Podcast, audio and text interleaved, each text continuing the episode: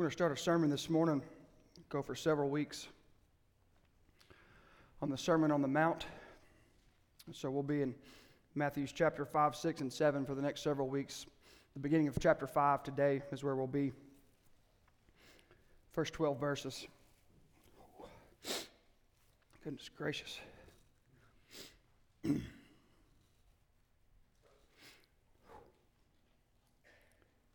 Sometimes it just hits you more than others.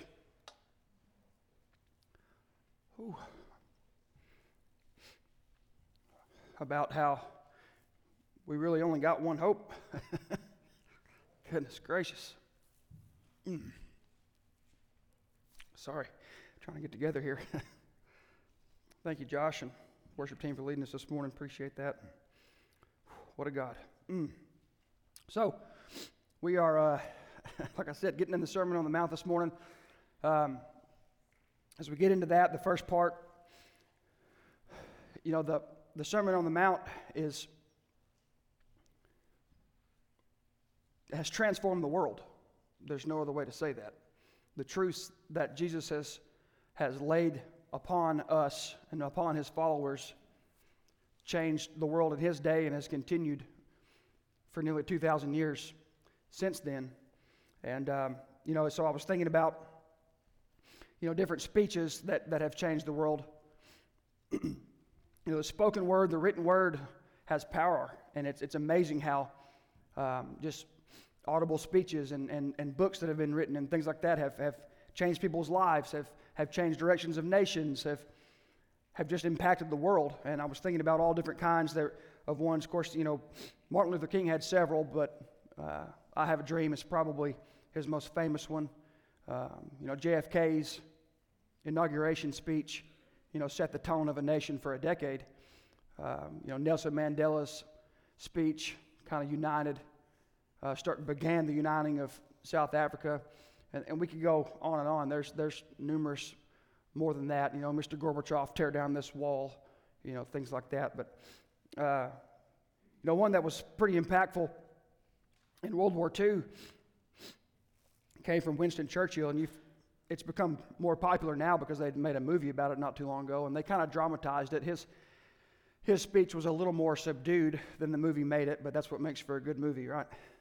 a little more dramatic in the movie. But, you know, England and France uh, were on the ropes at the time that Churchill gave this, this speech. They had, they had been whipped pretty good in numerous battles. And uh, it was, had become known to them that, that, that Hitler had a, a plan for invasion, invading the island uh, of Great Britain, the United Kingdom, and things did not look very good. And it's, it's, it's strange because Winston Churchill really he was a man for the moment, and that was about it. You know, he, he messed up badly in World War I, uh, got kicked out uh, of, of his military, you know, office. He, he couldn't get elected, and then he finally gets elected in, during World War II. He was a man for World War II. That's really what God made him for. He, he, he lost election after World War II was over, but man, was he good during World War II? Did he get it right? And this is, it was about a 12 minute speech that was heard all over all over the, the known world at the time through the radio. Uh, but this is just a small snippet of it, and it's, it's, you know, it's become probably the more famous part of it, but it's a speech that changed the world, no doubt. We shall fight in France. We shall fight on the seas and oceans. We shall fight with, with growing confidence and growing strength in the air. We shall defend our island, whatever the cost may be. We shall fight on the beaches. We shall fight on the landing grounds. We shall fight in the fields and in the streets. We shall fight in the hills. We shall never surrender! we shall never surrender. Kind of rallied, kind of rallied the world. Uh, you could, you can overstate the importance of a speech, but I would say that that, that definitely had that effect. Uh, obviously, what Jesus does is more than a speech, um, but it is a spoken word. Probably a sermon that Jesus spoke over and over and over. and over again in some form or in some fashion. Um, but man, it's something that we still grapple with to this day. Um, it's something that we still strive to be, to live up to. And so we're going to spend, like I said, the next several weeks, basically uh, up until almost up until Easter, from, from now till then, looking at these three chapters and the depth uh, that is there. We won't bog way down, although we could. It will be more of a broad view of the sermon. Um, otherwise, we could spend years just in these three chapters. And some of you would love that. And some of you would start to throw tomatoes at that point. So we won't do that. But it begins like this in chapter 5. It says, When he, being Jesus, when he saw the crowds, he went up on the mountain. And after he sat down, his disciples came to him. Then he began to teach them, saying, This is the beginning of the sermon, right? So, some things about Matthew, and I won't rehash this every week. Um, so, if you, if, you know, if somebody's not here today and they missed, they'll have to go back to this because I'm not going to say this over and over and over again. But, you know, Matthew's gospel, it's our first gospel in the scriptures. It's a decidedly Jewish oriented gospel. Matthew's purpose is Jesus as king. That's what he is that's his overarching description of Jesus. He is the son of David. He is the Messiah. He is the son of God. He is the king of kings. He is the king. And therefore, as a king, he has a kingdom. And so, many of the, much of the way Matthew structured his gospel is describing Jesus as his king and how we should live as citizens or as servants in his kingdom. And this is the beginning of his first sermon that he gives us of Jesus, first of five that he gives us, kind of describing that all throughout the Gospels. And really, you could say that the way Matthew, Matthew doesn't structure his Gospel chronologically, he structures it in a way that makes a point. And, and the way that he structures it is, is kind of the Sermon on the Mount sets the stage, and then the rest of the, of the events that he describes in Jesus' life and the things that take place are all a response and or description and details of, of this sermon. I don't think I'm overstating or digging there to see something that's not there. I think that's, a, that's an accurate way to look at it. But Matthew, he gives a, he gives a, a, a Jewish viewpoint uh, of Jesus. It's, it's more than likely that, that Matthew was writing this letter to a predominantly Jewish converted church. There are things that he says, there are words that he uses, there are phrases that he uses that, that a Jewish audience would pick up on. He is assuming that the audience understands some of the things he is saying. He uses some, some Hebrew words and some Hebrew terms throughout his gospel. It's very obvious that he is doing that, but at the same time, it's not necessarily a, a pro Jewish gospel, it's just an accurate Jewish gospel. And so it is, presents Israel, especially Israel's leaders at the time, um, as the lack thereof of fulfilling what Israel is supposed to be. And so they have not done that, but here comes Jesus. And so as he, as he talks, so he quotes the Old Testament often in his gospel, as he obviously would, because as a Jewish Christian, you would want to know what about all this? How does that apply to now? And Matthew does a good job of explaining that. But sometimes, for me personally, and maybe you have done this, I've gotten the wrong, I, have looked at it from the wrong angle, almost sometimes like, like, how does, how does Jesus, how does Jesus view the law almost, or, or, or, or how does the law relate to Jesus? But really, it's, it's the other way around. It's like, it's not like, what do we do with the law now that we have Jesus? It's like, what did Jesus do with the law? Therefore, that's what matters. That's what Matthew is trying to get us to understand that Jesus fulfilled the law and as its author, and therefore its only correct interpreter, what he says the law means is what the law means. And, he's, and he lays that out for us in the Sermon on the Mount. You have heard it said. We'll get to it in a, uh, next week. You have heard it said, but I'm telling you this, right? You have heard man's interpretation of this law, but here's what it actually means as far as God is concerned. It's a, it's a deep, a deep gospel, and this section of the gospel is a, is a deep section of his deep gospel. Uh, but that's kind of the understanding of, of, of the Gospel of Matthew. It's a, it was the most, in the second century, in the early church, it was the most quoted gospel of all the second century writings of the church fathers. It laid a foundation. It was, as, as uh, A.B. Bound says, it's, it's, it's really a discipleship training manual. Like the whole gospel is Jesus is king, and here's how you should be as a disciple. Here's what it is like to be his disciple. It's constantly, the crowds are there, but he's drawing to his 12. Weirdly enough, many modern sociologists say that you're really only capable of maintaining about 12 really close relationships at any one time in your life. That's like the limit of human capacity. So Jesus is maximizing his human capacity and pouring everything he has into the 12 because as God man, as the man part of the God man, he is limited in where he can go and what, what he can do as a human because he sets his godness aside in that aspect and uses these 12 to go on and reach you and me. it's amazing. Uh, and it starts, his teachings start really right here in this gospel as he backs up away from the crowd a little bit, draws his followers in. Does it mean that only the 12 or the closest disciples? We're not really sure. You read five, six, seven commentaries, you'll get five, six, seven different answers on that. But he's not speaking just to the crowd, although the crowd does hear what he's saying because they respond towards the end. And so that's kind of the background and the setting of Matthew. And we get into this sermon, this message, and the first word Jesus says is beatus, is how you would say it in the Latin. Now, Jesus wouldn't have been speaking Latin, but the Vulgate is where we get that word, the Latin translation of the Bible, beatus. It's translated sometimes, most often times in, in our scriptures in the English as blessed. But it's not blessed as in putting on a blessing on someone.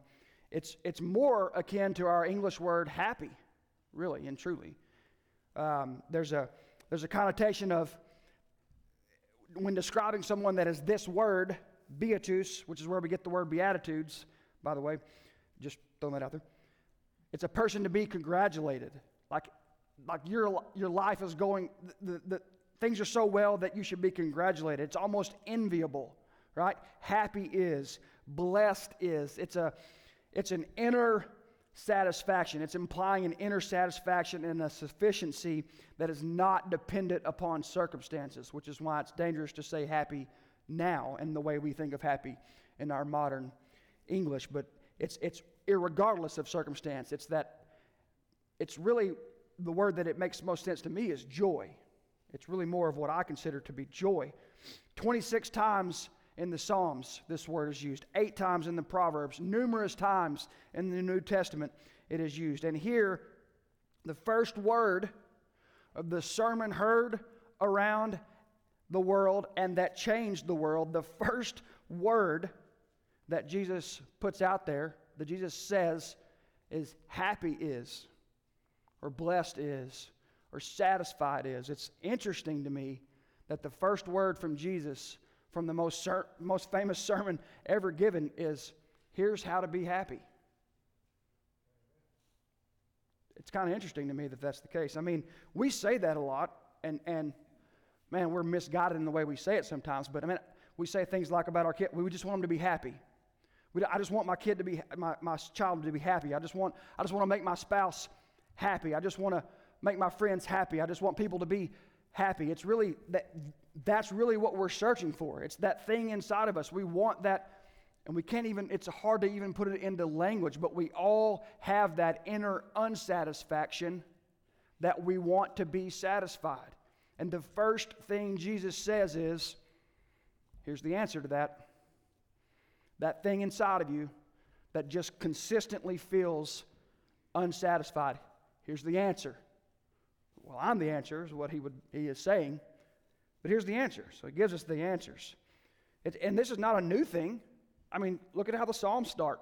Same word. How happy is the one who does not walk in the advice of the wicked or stand in the pathway with sinners or sit in the company of mockers. Instead, his delight is in the Lord's instruction, and he meditates on it day and night. He is like a tree pl- planted beside flowing streams that bears its fruit in its season, and its leaves does not wither. Whatever he does prospers. This idea has been there all along. Jesus says, Here is how you do that. So let's get into it. 3 through 12. Jesus says, Beatus, blessed are the poor in spirit, for the kingdom of heaven is theirs. Blessed are those who mourn, for they will be comforted. Blessed are the humble, for they will inherit the earth.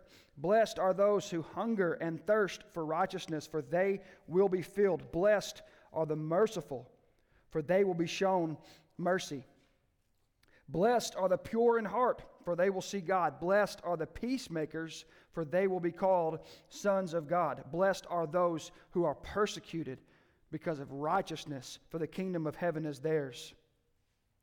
You are blessed when they insult you and persecute you and falsely say every kind of evil against you because of me. Be glad and rejoice, because your reward is great in heaven. For that is how they persecuted the prophets who were before them. God, I come before you today, Lord, as we as we go through these beatitudes, Lord, I just pray that you would speak through me, that you would speak to me, Lord, that you would use me however you see fit. I would decrease, that you would increase, Lord, that you would be magnified and proclaimed, that your word would be clear, and that your spirit would work and move in me and in every individual in here and that hears this word proclaimed this morning, God. We pray that those that are saved would be revived and inspired to live a life worthy of the gospel, God. And we pray that those that have not experienced the gospel, that today they would lay down and submit their life to the truth of the gospel, to you as their Lord and Savior and King of Kings. We pray it all in Jesus' name. Amen. All right, so let's get into uh, these as we move forward. So, first, he says, Blessed are the poor in spirit, for the kingdom of heaven is theirs. Now, when he says this, he doesn't mean the poor monetarily, he means the poor inwardly. Blessed are those that know they need God, is what Jesus is saying here. Blessed are those that know they need God. In other words, Jesus, just a chapter before, is, has said that uh, repent and be forgiven of your sins because the kingdom of heaven is here. The, be- the beginning of a relationship with God is repentance, and the beginning of repentance is understanding that you need to repent. It's understanding your condition. The beginning of repentance is the recognition of condition, the recognition of the need for a Savior. The poor in spirit acknowledge their need for a Savior. That's what Jesus is saying here. You have to first, in order to come to me, you have to know that you need me. You have to continually and always consistently remember that you need me, that I am your only hope. I am your Savior, the forgiver of your sins. I'm not good, in other words. That's the recognition. I understand as a human being that I am not good. We have to remember that, we have to know that, and we have to live with that kind of heart that I'm not good. And anytime I look into the mirror and think that I'm starting to arrive, I need to slap myself in the face, talking to myself here, not you. I need to slap myself in the face and say, No, no, I need God. No matter how many Bible studies I do, no matter how much Bible reading I do, no matter how many times I come to church, no matter what all the outward pious, acts that I do, I am not good. I'm forgiven by the one that is good. Romans says it this way. Paul says it this way in Romans chapter 3. What then? Are we any better? Not at all. For we have previously charged that both Jews and Gentiles are all under sin, as it is written, There is no one righteous, not even one. There is no one who understands. There is no one who seeks God. All have turned away. All alike have become useless. There is no one who does what is good, not even one. You and I have a hope only because God chose in His grace to draw you to Him and allow you to recognize the need for that hope. That's the beginning. And these Beatitudes, they kind of, some people say they don't build. I think they kind of build. I think they kind of build on each other. You know, scholars, they can get bogged down in, in the minutia of what is and is not in Scripture. But I think they kind of build. And the beginning of this building is a recognition of your condition that you need a Savior. You know that you are poor in spirit. In order to inherit the kingdom, that's the first step, the beginning. Verse 4. It talks about self in, in verse 3. Now we're turning towards sin. Proper view of self, now proper view of sin. Blessed are those who mourn, for they will be comforted. Blessed are those who mourn, for they will be comforted. Now, this isn't necessarily talking about mourning the way we think of mourning. Okay? This is talking specifically about mourning over your sin condition. We should mourn and despise our own sin. We should mourn and despise our own sin. Mourning in this sense and in all senses really is, pres- is presenting the need to the one and only who is able to help. I should mourn and despise my, my sin in a way that I am offering it to God because I know He is the only one that can help. Now, in that sense, mourning the way we think of mourning, mourning because of death, is also that because the reason that death exists is because of sin.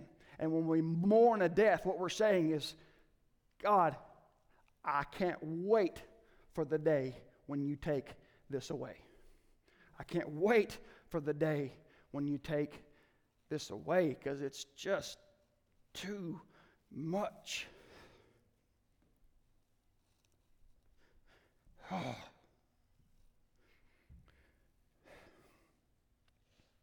He moves on there to verse 5. It says, Blessed are the humble. There, I did it just, Dusty.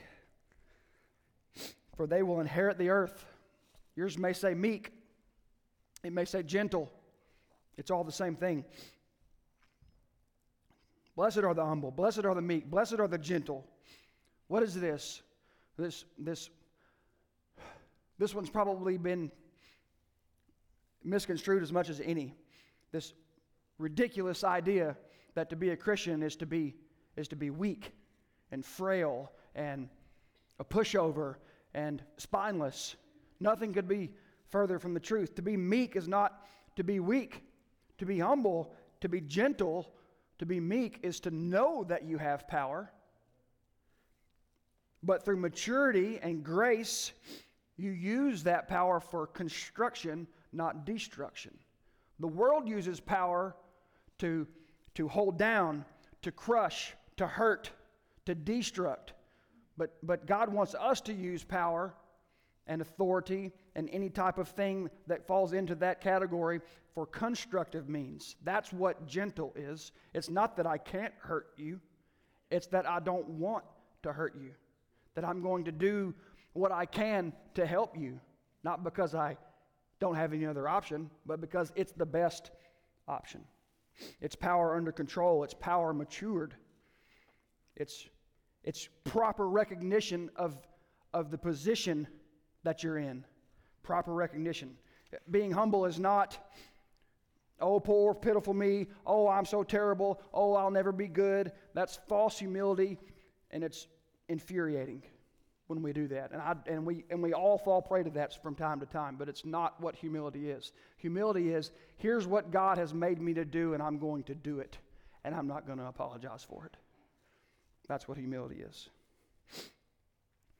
And this is in context of, of women's beauty, where Peter is talking about this here, but the, but the idea pervades all things. He says, instead, it should consist, talking about it should be the outward appearance of women's beauty. It should consist of what is inside the heart with the imperishable quality of gentle and quiet spirit, which is very valuable in God's eyes. Now, I don't know about you, but if I was a highlighter and an underliner, underliner of, of things in Scripture, I would underline or, or, or, or highlight or circle or stick something in there or do anything when I saw that God said something is valuable. God says that the inner spirit, the imperishable quality of a gentle, and quiet spirit is valuable. Now, again, in context, this is talking about it's better for a, for a woman to have that spirit than to look beautiful on the outside, to adorn herself with a bunch of stuff to make herself look like she is something special. God's more worried about the inside. But that truth holds out to all things because that's what truth does. Truth holds up to all things. Says it a different way in Psalms 37 7. Be silent before the Lord and wait expectantly for him. Do not be agitated by one who prospers in his way. I'm going to read that again. Do not be agitated by one who prospers in his way. How come they do this and get away with it and get and, and, and don't be like that. Do not be agitated, agitated by the one who prospers in his way, by the person who carries out evil plans. Refrain from anger and give up your rage. Do not be agitated. It can only bring harm. Daniel, for evildoers will be destroyed, but those who put their hope in the Lord will inherit the earth. A little while, and the wicked person will be no more. Catch that? They're not prospering in the end and the wicked person will be no more. Though you look for him, he will not be there, but the humble will inherit the land and will enjoy abundant prosperity. Make no mistake. Meekness is not weakness. Being humble is not being weak. It's not weakness. It's incomprehensible strength to have the power to do harm and, not, and to not. It's incomprehensible strength to have the power to stop someone from doing harm to you, criticizing, slapping us on the cheek, and to hold your tongue, to withhold your agitation. That's incomprehensible strength. Another, again, it's correct recognition of position. I'm a servant in the kingdom, I'm not the king. Verse 6 Blessed are those who hunger and thirst for righteousness, for they will be filled. That sounds awesome right now because I'm hungry. Sorry. That's, yeah. Wrap it up, preacher. I'm hungry. Blessed are those who hunger and thirst for righteousness, for they will be filled. It's a it's an appetite, right? It's a desire, but catch it. It's a desire for seeking personal righteousness. It's a desire for seeking inner personal righteousness, not a judgmental, I've got it all figured out, wish you could be a super Christian like me inner attitude. It's a relationship of obedience. It's a desire, an appetite to have a relationship of obedience, a re- obedience and a, and a trust with God. It's a desire for that. It's an appetite for that. If you don't have that, ask God for it. We need that appetite, Christian. It wanes, like all appetites, it wanes. It's strong sometimes and it's weak sometimes. And when it's weak, we are in a dangerous position of committing acts, saying words, and hurting each other in ways that we wouldn't otherwise do that. Blessed, right? Blessed, happy, happy for those who do this because, because one, the, the more I'm in a right relationship with God, the more I'm in a right relationship with you. Because that's what a right relationship with God does it strengthens human relationships. Happy for that, because that's great, but that's also temporal. Happy for and hunger for hunger and thirst for righteousness, that makes you happy because you know that one day righteousness is actually going to be fulfilled completely. Some of these things are, are in the now, some of these things are in the future, as Jesus says, being blessed. How can you be happy regardless of circumstance? Because you know that all circumstances are temporary. But one day, fulfilled righteousness is complete. And the sin that we despise in ourselves will be no more. And the sin that wrecks the world will be no more. And the sin that causes death will be no more. And the sin that hurts you and your loved ones and says things that it shouldn't say and does things that it shouldn't do and doesn't forgive and forgets to be merciful and all the things that make the world practically intolerable at times will be no more. That's how you can be happy as you thirst and hunger for righteousness, because it is a reminder daily that you're not there, but one day God's going to make us all there completely. What a day that will be. It, and this is, you know, this is where the world goes. They throw out that phrase Sometimes people that follow God say this too. Why doesn't, the God, why doesn't God do something about evil? Why doesn't He do something about when someone does something wrong? Right? And when we're doing that, we're doing exactly what I'm doing right now unconsciously. We're doing that, right? You know what the answer to that question is? Why don't you do something about your evil? Answer a question with a question. Why hasn't God done something about evil? Why don't you do something about your evil? Why don't you do something about the wrong that you do? Why are you worried about God fixing everything when you're not even willing to fix yourself? Don't excuse your evil because God doesn't do anything about evil. God's asked you to do something about your evil. Don't excuse your evil. Don't excuse your sin.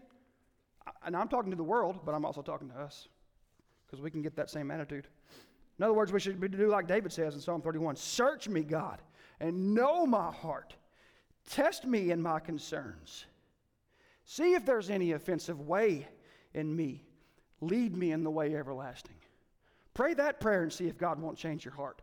Pray that prayer and see if God won't break your heart for the nastiness that resides inside of your heart. Stop and think about it. Look deep into the mirror.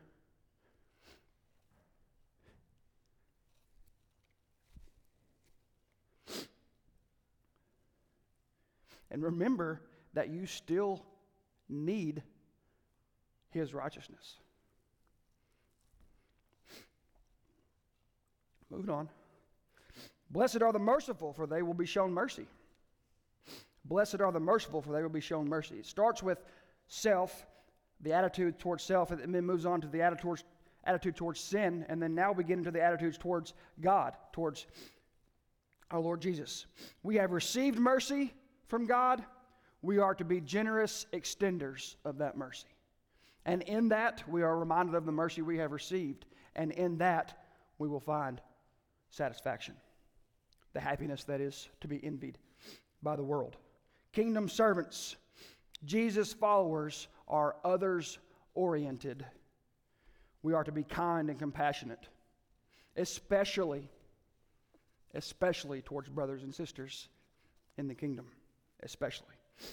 Here's the way Paul says it in Ephesians But God, who is rich in mercy, there it is, rich in mercy, because of his great love that he had for us, made us alive with the Messiah, even though we were dead in trespasses. You are saved by grace.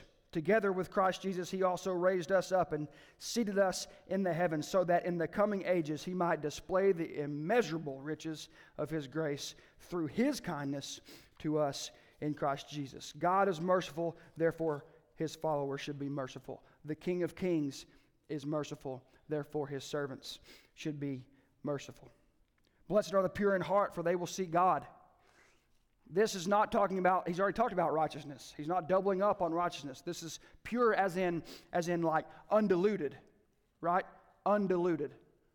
As in singularly focused, attention set, right? What is sin? The literal word is to miss the mark. What do you, why do you miss the mark most of the time? Because you're not singularly focused on what you're trying to hit. Blessed are the pure in heart, for they will see God. When we are solely focused on what we need to be focused on, magically, all the wonderful things God's doing in this world magically appear. We see Him. And then in the future, those who are singularly focused on doing what God has called them to do because they've been forgiven through Jesus will literally see God. bring that on. Is this new? No. Here's how Moses said it in Deuteronomy 6 Love the Lord your God with all your heart, with all your soul, and with all your strength. And the second part Jesus said is just as important to love your neighbor as yourself. And then he went on to say, No, no, no, let me say it even more plain. Here's what you should do you should love each other the way I have loved you, and I have loved you all the way.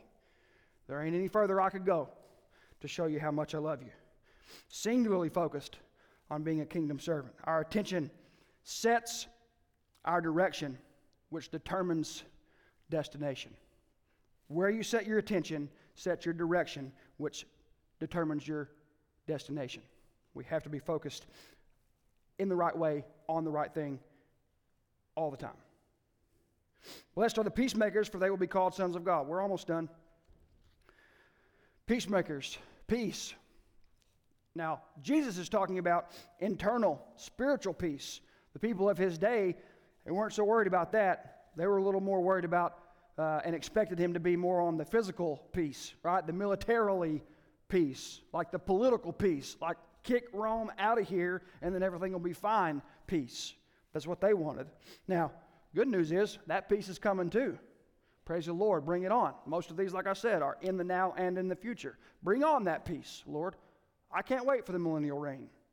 Bring it on. And then it goes on for eternity. It's going to be awesome. But he's talking about inner peace, peace with God. See, there can't be peace for nations if the hearts of the citizens of the nation, there can't be peace in the kingdom if the hearts of the servants of the kingdoms aren't at peace. And we can only be at peace if we are at peace with God. And we can only be at peace with God if we accept what He has done to change us from enemies to children. And that's Jesus Christ. The only answer, the only hope. He doubles down on this one. Excuse me.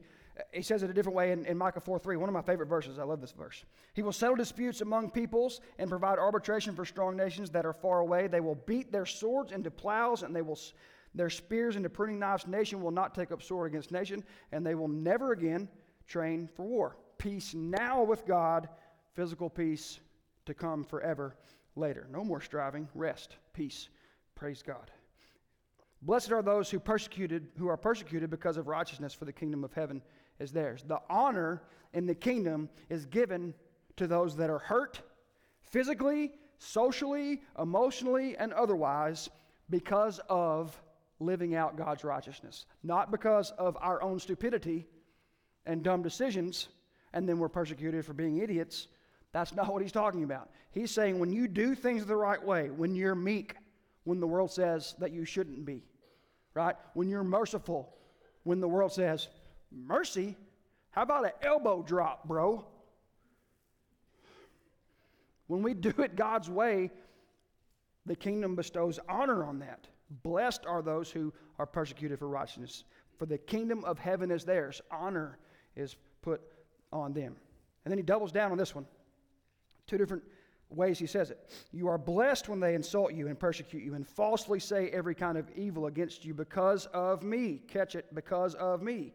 Be glad and rejoice. Be glad and rejoice when people persecute you and say all kinds of mean things about you because you're living for Jesus. Be glad and rejoice, Jesus says, because your reward is great in heaven, for that is how they persecuted the prophets who were before you. Jesus doubles down on this truth and reminds them, You've known this. How high of esteem do you hold the prophets? He's telling them that are listening. We all do, right? Is what, what Jesus is telling them.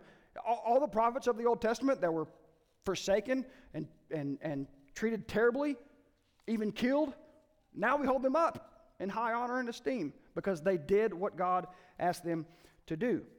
First Kings says that. You can look at many places where it says this. The king of Israel said to Jehoshaphat, There is still one man who I can inquire of the Lord, but I hate him because he never prophesies good about me, but only disaster. He is Micaiah, son of Imlah. There's a guy I can go see about what God says to do about this, but I don't want to talk to him because what he's going to say is not what I want to hear. What I want to hear is punch the guy in the nose. What he's going to say is be merciful.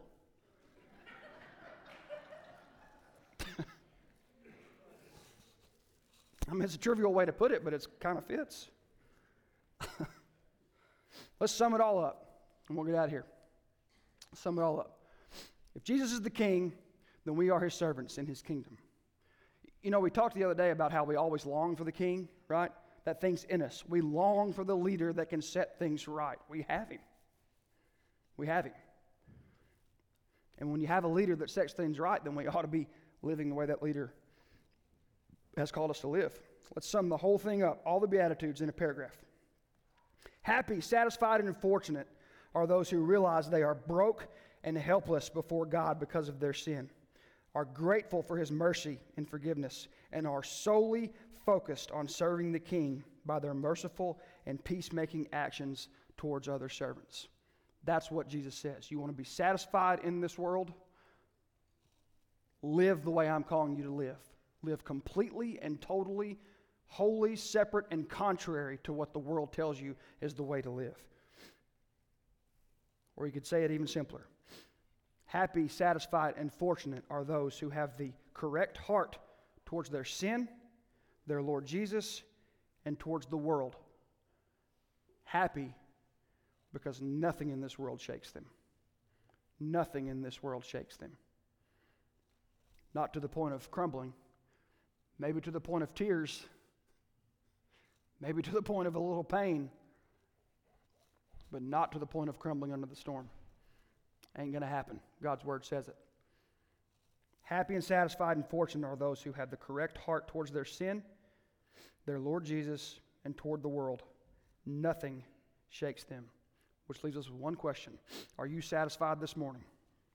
Have you experienced the satisfying relationship with God? It starts with a recognition that you need to repent of your sins and an admission that to receive forgiveness for that sins, you must place your hope and trust in Jesus Christ, the forgiver of your sins, the God man that shed his blood so that you could be made at peace, made at right, made atoned for with God. If you haven't ever done that, today would be a great day to do it. Lord, we come to you today. Thank you for your truth and your word.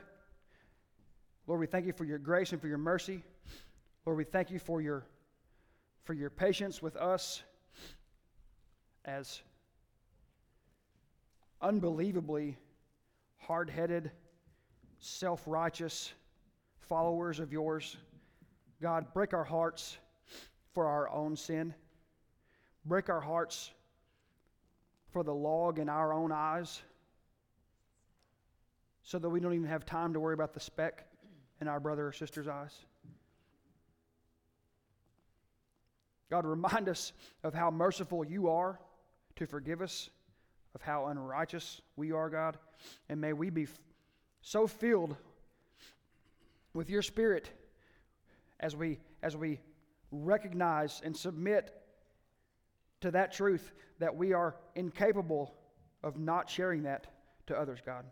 Make us merciful, Lord. Make us merciful the way you want us to be, God. Make us live in and create the kingdom that you want to be here, God.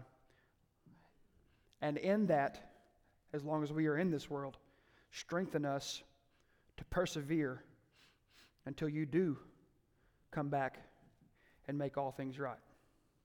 Help us to be satisfied, Lord, in you. Best to the end of the age.